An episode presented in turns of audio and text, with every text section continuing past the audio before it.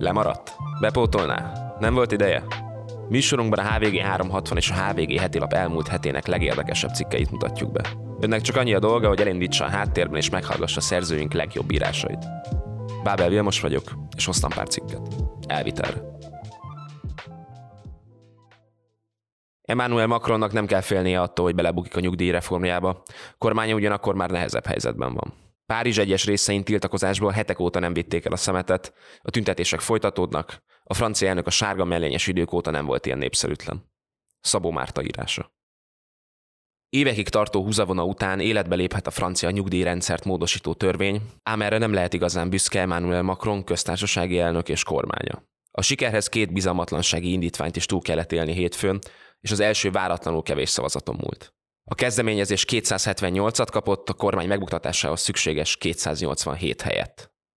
Ezt egy kis centrista csoport nyújtotta be, de nyíltan támogatta a populista baloldaltól a zöldekig terjedő szervezet, az Ökológiai és Szociális Népi Unió, a végén pedig mellé állt az egyébként a kormányhoz húzó jobb-közép köztársasági párt frakciójának közel harmada. A másik indítványt a szélsőjobbos nemzeti tömörülés 88 tagú frakciójának vezetője Marine Le Pen adta be, ez csak 94 voksot kapott. A bizalmi szavazáshoz az vezetett, hogy Macron, illetve az Elizabeth Born vezette kormány múlt csütörtökön úgy döntött, a nemzetgyűlésben nem bocsátja szavazásra a szenátusban már elfogadott nyugdíjtörvényt, hanem az úgynevezett 49.3-as szabályhoz fordul. Az 1958-as alkotmány 49. cikkeinek harmadik paragrafusa szerint egy javaslatból parlamenti szavazás nélkül is törvény lehet, de utána egy 24 órán belül benyújtott bizalmatlansági indítvány nyomán a kormány elbukik, akkor vele bukik a törvény is. Charles de Gaulle a politikai stabilitást akart erősíteni ezzel az eszközzel, amelyet azóta éppen százszor vettek igénybe. Macronék most azért szorultak rá, mert a három kormánypártnak a nemzetgyűlésben nincs abszolút többsége. A négy üres hely miatt most 573 fős testületben összesen 250 mandátumok van a tavaly júniusi választás óta. Eddig a köztársasági párt 61 tagú frakciójának külső segítségével, vagy éppen a 49.3 igénybevételével működött a kormány, a nyugdíjtörvény végszavazása előtt azonban úgy tűnt, nem csak a köztársasági pártból, de még a kormánypártokból is lehetnek lázadók. Kiszivárogtatott információk szerint Macron a döntés előtt azt mondta, politikailag neki így is inkább a szavazás vállalása volna az érdeke, de túl nagyok a gazdasági kockázatok. A nyugdíjreformot azzal indokolták, hogy demográfiai okokból rövidesen deficitessé válhat a felosztó kirovó rendszer, a költségvetés viszont ezt nem bírná el, a már így is a GDP 114%-ára rugó államadóság mellett. A nemzetgyűlésben viharos jelenetekkel fogadott múlt heti döntést Born is azzal vezette fel, hogy ennyi vita után már nem kockáztathatnak. Hozzátéve, a bizalmi szavazásokkal így is a parlamenti demokráciájé lesz a végső szó. Bal és jobb oldalról viszont egyaránt a demokrácia lábbal tiprásaként tálalták a 49.3 bevetését egy ilyen horderejű ügyben. Olajat öntve a franciák 70%-a által elutasított reform ellen indulatok tüzére.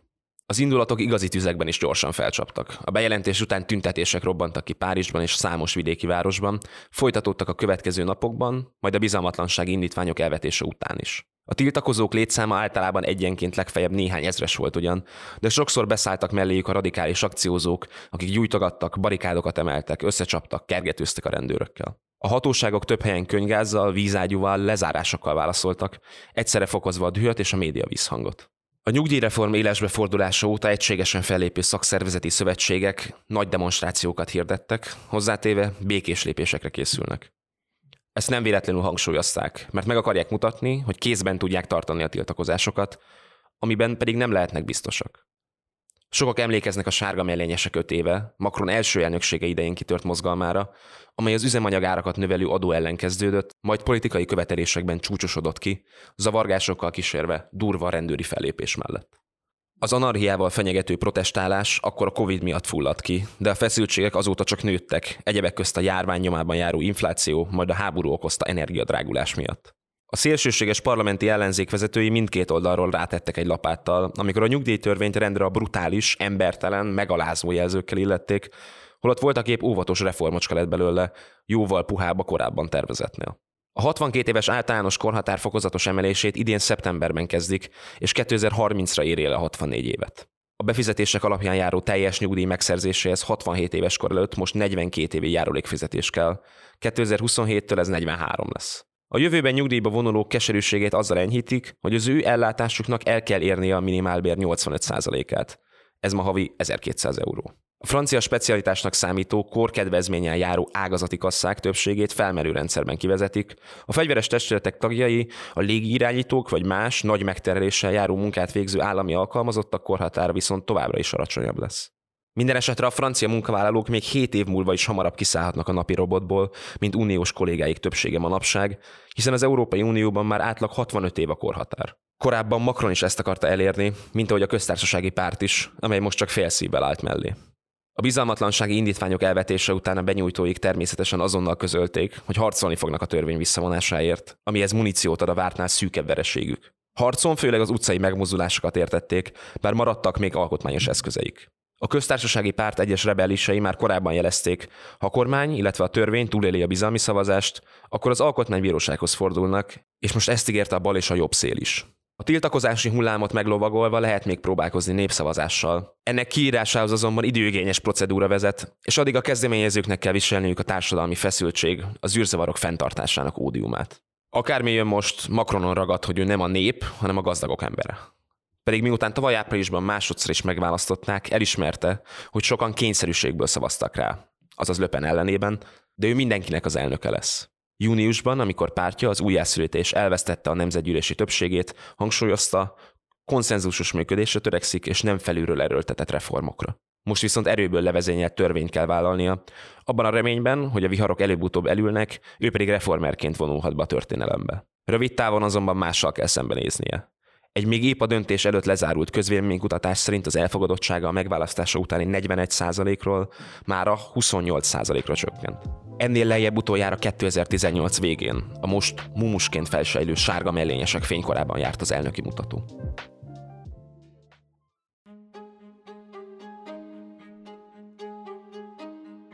Szelektíven gyűjti a hulladékot? Visz magával vászontáskát a boltba? Van, hogy otthon hagyja a kocsit, ha a városba megy? Remek kezdés! A folytatásban pedig segítünk. Újraindítottuk a hvg.hu fenntarthatósági podcastját, a Zékasztot. Műsorunkban annak járunk utána, hogyan érinti a mindennapi életünket a klímaváltozás, miért fontos az élő természet megóvása, és hogyan tehetjük élhetőbbé, jövőbiztosabbá a környezetünket egyszerűen, a mindennapok részeként. Iratkozzon fel, és tanuljon új dolgokat a fenntarthatóságról. Szlovákia politikai káoszát sokszor azok sem értik, akik okozzák. A HVG 360 pozsonyi tudósítója helyzetképpen jelentkezett. Ficóval, migekkel, pártosztódással. Szlovákia Lengyelország után második európai országként odaajándékozta MiG-29-es vadászgépeit Ukrajnának. Hogy ezek közül mennyi repülésképes és mennyi használható csak alkatrészként, az nem világos. Egyes források szerint 10 működik, más források szerint jó, ha 7. A szlovák kormány a MIG csomaghoz hozzádobott még egy KUB légvédelmi rendszert is. Arra, hogy amíg a jobboldali káosz kormány van hatalmon, a migek az ukránokéi lesznek, mindenki mérget vehetett. És arra is, hogy ez a lépés sem megy simán, a kormány DNS-ében van a bénázás. Eduard Heger kormányfő és Jaroslav Nád videlmi miniszter a múlt héten jelentette be, hogy a szovjet gyártmányú vadászgépek Ukrajnába kerülnek. Ajándékként. Szlovákia cserébe az európai békekeretből 200 millió eurót kap, ezen felül az Egyesült Államoktól 700 millió euró értékben különféle fegyvereket. A migeket egyébként amerikai F-16-osok váltják, amelyeket a korábbi Robert Fico vezette kormány vásárolt, ők most velmensen tiltakoznak a szovjet gépek Ukrajnába juttatása ellen. A migekkel egyébként Szlovákia már semmit sem tudott kezdeni. Nincsenek pótalkatrészek, nincs személyzet, de pilótából is csak öt van, aki repülni tud ezekkel a roncsokkal. Dimitri Peszkov orosz elnöki szóvivő például úgy reagált a lengyel és szlovák lépésre, hogy semmit sem változtatnak a háború menetében, az oroszok gyorsan megsemmisítik a gyors segélyt. Szlovákia légterét jelenleg lengyel és cseh vadászgépek védik, ebbe júniustól valószínűleg magyar gépek is beszállnak, amíg meg nem jönnek az F-16-osok. Hatalmas felzúdulást váltott ki az országban a migek átadása az ukránoknak. A kormány akkorát bénázott a vadászgépekkel kapcsolatban, mint szokott. Mivel ügyvédő kormányról van szó, senki sem tudta megmondani, hogy alkotmányos jogában áll-e vadászgépeket elajándékozni. Forró krumpliként haigálta a mégeket a kormány, az államfő és a parlament. Hégedék előbb a parlamenttől akartak bólintást, de amikor rájöttek, hogy a kormánypártinak számító képviselőknél sem biztos a siker, megpróbálták az államfőre átruházni a döntést, amit Zuzana Kaputová határozottan elutasított, de a gépek átadásával egyetért. A probléma az, hogy még decemberben megbukott ügyvívő kormányról van szó, vagyis jogkörei erősen korlátozottak, főleg ha jelentősnek mondható külpolitikai kérdésekről van szó. Alkotmányjogászok szerint is minimum megkérdőjelezhető, hogy joga van-e hasonló kaliberű döntéseket hozni. De Hégerék nagyon Ukrajnának akarták adni a gépeket, így egy kétoldalú kormányközi szerződés mellett döntöttek, amely elvileg nem számít meghatározó horderejűnek. Robert Fico, balkáni baloldal, és a szélső jobboldal görcsöt kapott a döntéstől, hangoztatva, hogy Szlovákia ezzel a háború részévé válik, a teljesen olvashatatlan kormánypártiként kezelt massza sem egységes, de a mérsékelt ellenzéknek számító Péter Pellegrini, európai baloldal, volt kormányfővezete Klassz és bírálta a kormánydöntést. Pontosabban annak eleganciájával volt baja. Pellegrini ugyanis Olaf Scholz német szövetségi kancellárnak megígérte, hogy nem fogja blokkolni a migek elajándékozását, sőt, támogatja is, de a formával problémái akadtak. Ficótól nem áll távol az orosz típusú politika, Putyint jóval benevolensebben kezeli, jelentősen átlépve a jó ízlés határait. Nem tett más, csak meglovagolta a közhangulatot. A közhangulat pedig nem a kormány mellett áll. Semmiben. Hát még a migek kérdésében. Egy március közepi Ipsos felmérés szerint Szlovákia lakosságának csupán a negyede gondolja úgy, hogy jó ötlet vadászgépeket küldeni az ukránoknak. A válaszadók 60%-a ellenzi a lépést, mert szerintük ez meghosszabbítja a háborút. A megkérdezettek majdnem fele szerint egyébként Ukrajnának le kellene mondani a Krímről és a keleti országrészekről Oroszország javára, ha ez a háború gyors befejezését eredményezné.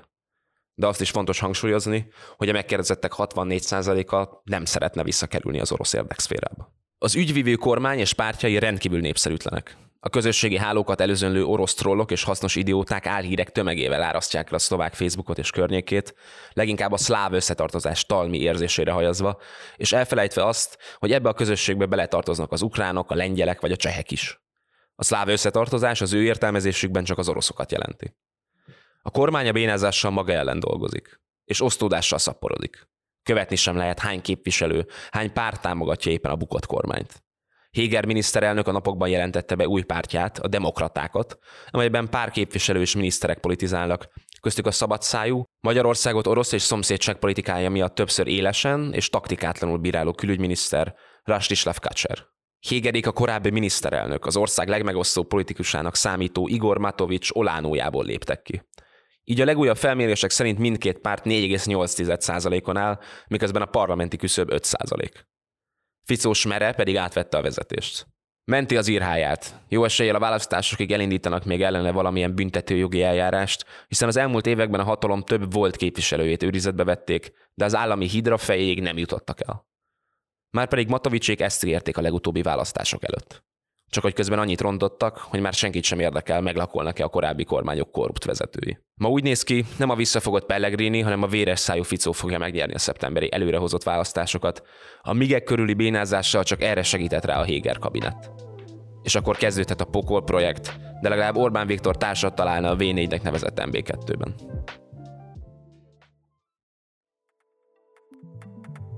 Magyarországon folyamatos veszélyben van a demokrácia. A szabad és kritikus sajtóra éppen ezért 2023-ban is hatalmas szükség van. Mi a HVG-nél azért dolgozunk, hogy egy ilyen nehéz és kiszámíthatatlan időszakban is hiteles információkkal lássuk el az olvasóinkat, és segítsünk átlátni, értelmezni mindazt, ami Magyarországon és a világban történik. Ha eddig nem tette, iratkozzon fel a HVG 360-ra.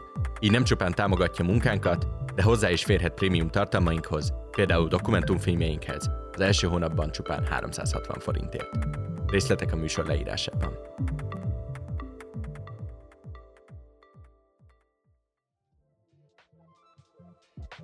Az Orbán rezsimet a Rákosi korszakhoz hasonlítani a legelvetemültebb kritikusok szerint is túlzás. Kivéve, ha csak az iparra fókuszálunk. Riba István írása a vasacél és az akújár közti fájó párhuzamról. A nehézipar valószínűleg azért nehéz, mert nehéz volt megteremteni, nehéz fenntartani, és nehéz lesz megszüntetni. Foglalta össze sommásan a véleményét az 1945 utáni magyarországi iparfejlesztésről, és adott pontos látleletet a magyar helyzetről 1989-ben Papi József közgazdász. Az erőltetett iparosítás szlogának szintjén a vas és acélországát ígérte ugyan, ám ennek korán sem voltak meg a feltételei, ezért nem is sikerülhetett, viszont a források elszívásával más iparágak fejlődése elől elzárták az utat.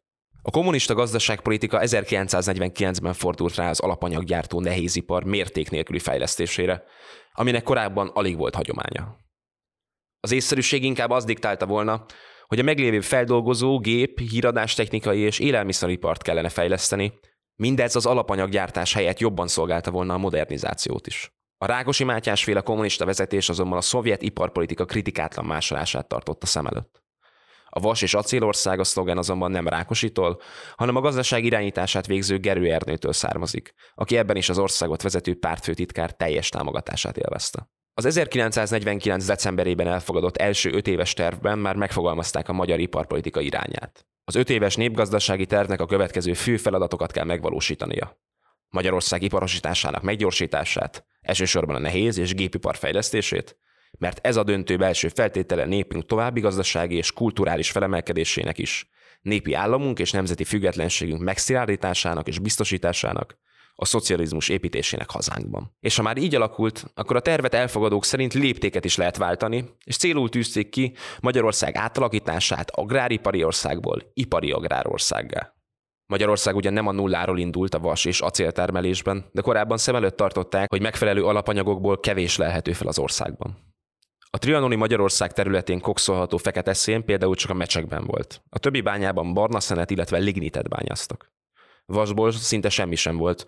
Rudabánya vasérsz lelőhelyei hamar kimerültek, és csak olyan nyersanyagot tudtak az időtájt ott kibányászni, amelyet csekély vastartalma miatt kizárólag dúsítással lehetett a kókban használni.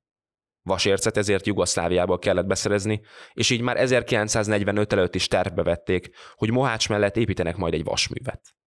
Az elképzelést a kommunisták is felkarolták, arra alapozva, hogy a szenet a mecsekből kötélpályán tudják majd odaszállítani. 1949-ben azonban borult az elképzelés, mert a keleti blokk országai számára Jugoszláviából ellenség lett, és a déli és a nyugati határ mellé katonai okokból nem akartak ipart telepíteni. Így született végül a döntés, hogy Dunapentele község mellett épüljön a vasmű, és olyan nagyszemású terv alapján, hogy az ott létesülő város Stálinról nevezték el. Alapanyagot viszont jóval messzebbről lehetett beszerezni. A ma Ukrajnához tartozó területekről érkezett a szén és a vasérc is. Dunaújvárosban azóta is a vasmű az egyik legnagyobb foglalkoztató, de a gyár küzd a piacgazdasági kihívásokkal. A nehézipari alapanyaggyártás felfuttatása nem csak Dunaújvároshoz kötődik. Diósgyőrben és Ózdon is hatalmas kapacitásokat építettek ki az 50-es években. Hatalmas tervszámokat írtak elő, és azokat is folyamatosan változtatták. Az iparfejlesztési programok többsége a bányászatra és az alapanyaggyártásra összpontosult.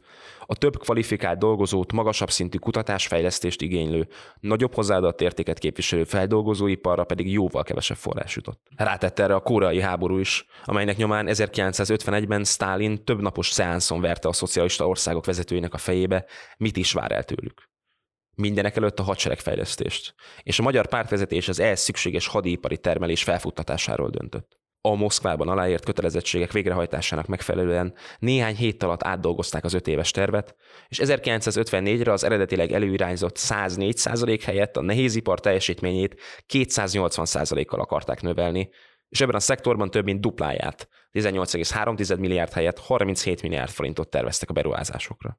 Mindez elképesztő feszültségekhez vezetett, mert a beruházási pénzek jó része olyan iparfejlesztésre ment el, amelynek magyar viszonyok között nem sok értelme volt. Számos területen áruhiány alakult ki, és a jövedelmeket is mesterségesen megcsapolták azzal, hogy a lakosság számára kötelezővé tették az úgynevezett békakölcsönkötvények megvásárlását. A vége az életszínvonal zuhanása lett.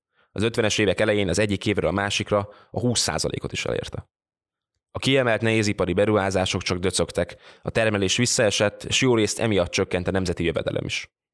Gerőjék mégsem látták be, hogy a terveik irreálisak, helyette inkább menesztették a fejlesztéseket észszerűtlennek tartó veterán kommunista gazdasági szakembert, Vas Zoltánt, az országos tervhivatal akkori elnökét, és büntetésként a komlói szénbánya élére nevezték ki. A termelés őrült tempójú gyorsítása ahhoz vezetett, hogy az egyetlen cél a tervszámok mennyiségi teljesítése lett kevés gyártermelt minőségi árut, egyszerűen azért, mert nem volt rá igény. A Szovjetunió és a többi szocialista ország kevésbé volt minőségérzékeny, ezért a magyar ipar nem törekedett sem választékra, sem minőségre. Ennek az ipari kultúra látta kárát, és amikor már lehetett volna konvertibilis valutáért termelni a nyugati piacokra, kiderült, számos magyar termék nem álltak ki a versenyt. A nehézipart a rákosi korszak után már a tehetetlenségi erő hajtotta előre. Leépíteni nem lehetett, hiszen egész városok létesültek a gyárak körül, ami rengetegbe került. Hiába figyelmeztetett számos szakember, a korszerűsítésre soha nem telt, így egészen az 1980-as évek végéig ez a szektor csak nyelte a pénzt. Lehet, hogy sikerült ipari agrár országgá válni, de a szerkezetváltás elhibázott volt. Olyan iparágak kerültek az élvonalba, amelyek legfeljebb látszat modernizációt eredményeztek, de korszerű ipart nem. Úgy tűnik, a filozófiai mondással ellentétben lehet kétszer ugyanabba a folyóba lépni. Ma Magyarországon a vas és acélország a kifejezést elég lecserélni az összeszerelő üzemre, és nyilvánvalóan válik a mai iparfejlesztés elhibázottsága. Nem a kutatási fejlesztési tevékenységeken alapuló, minőségi szakembereket igénylő, hozzáadott értéket termelő iparágakat fejleszti az Orbán kormány, hanem a járműiparra és az ahhoz kapcsolódó akkumulátoriparra tesz fel mindent.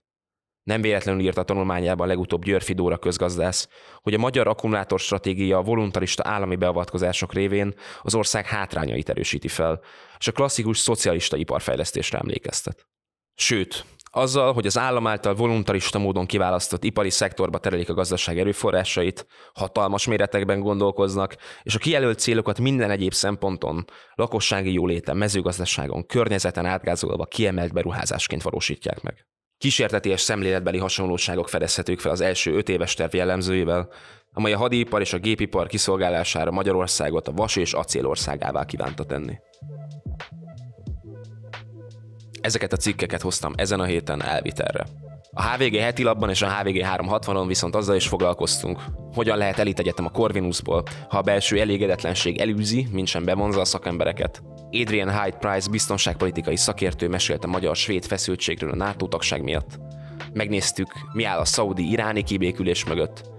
Elliot Aronzolt szociálpszichológus pedig exkluzív interjút adott az emberi és politikai gyarlóságról. Ha kíváncsi ezekre és más prémium tartalmainkra, köztük dokumentumfilmjeinkre, iratkozzon fel a HVG 360-ra. Az első hónapban csupán 360 forintért.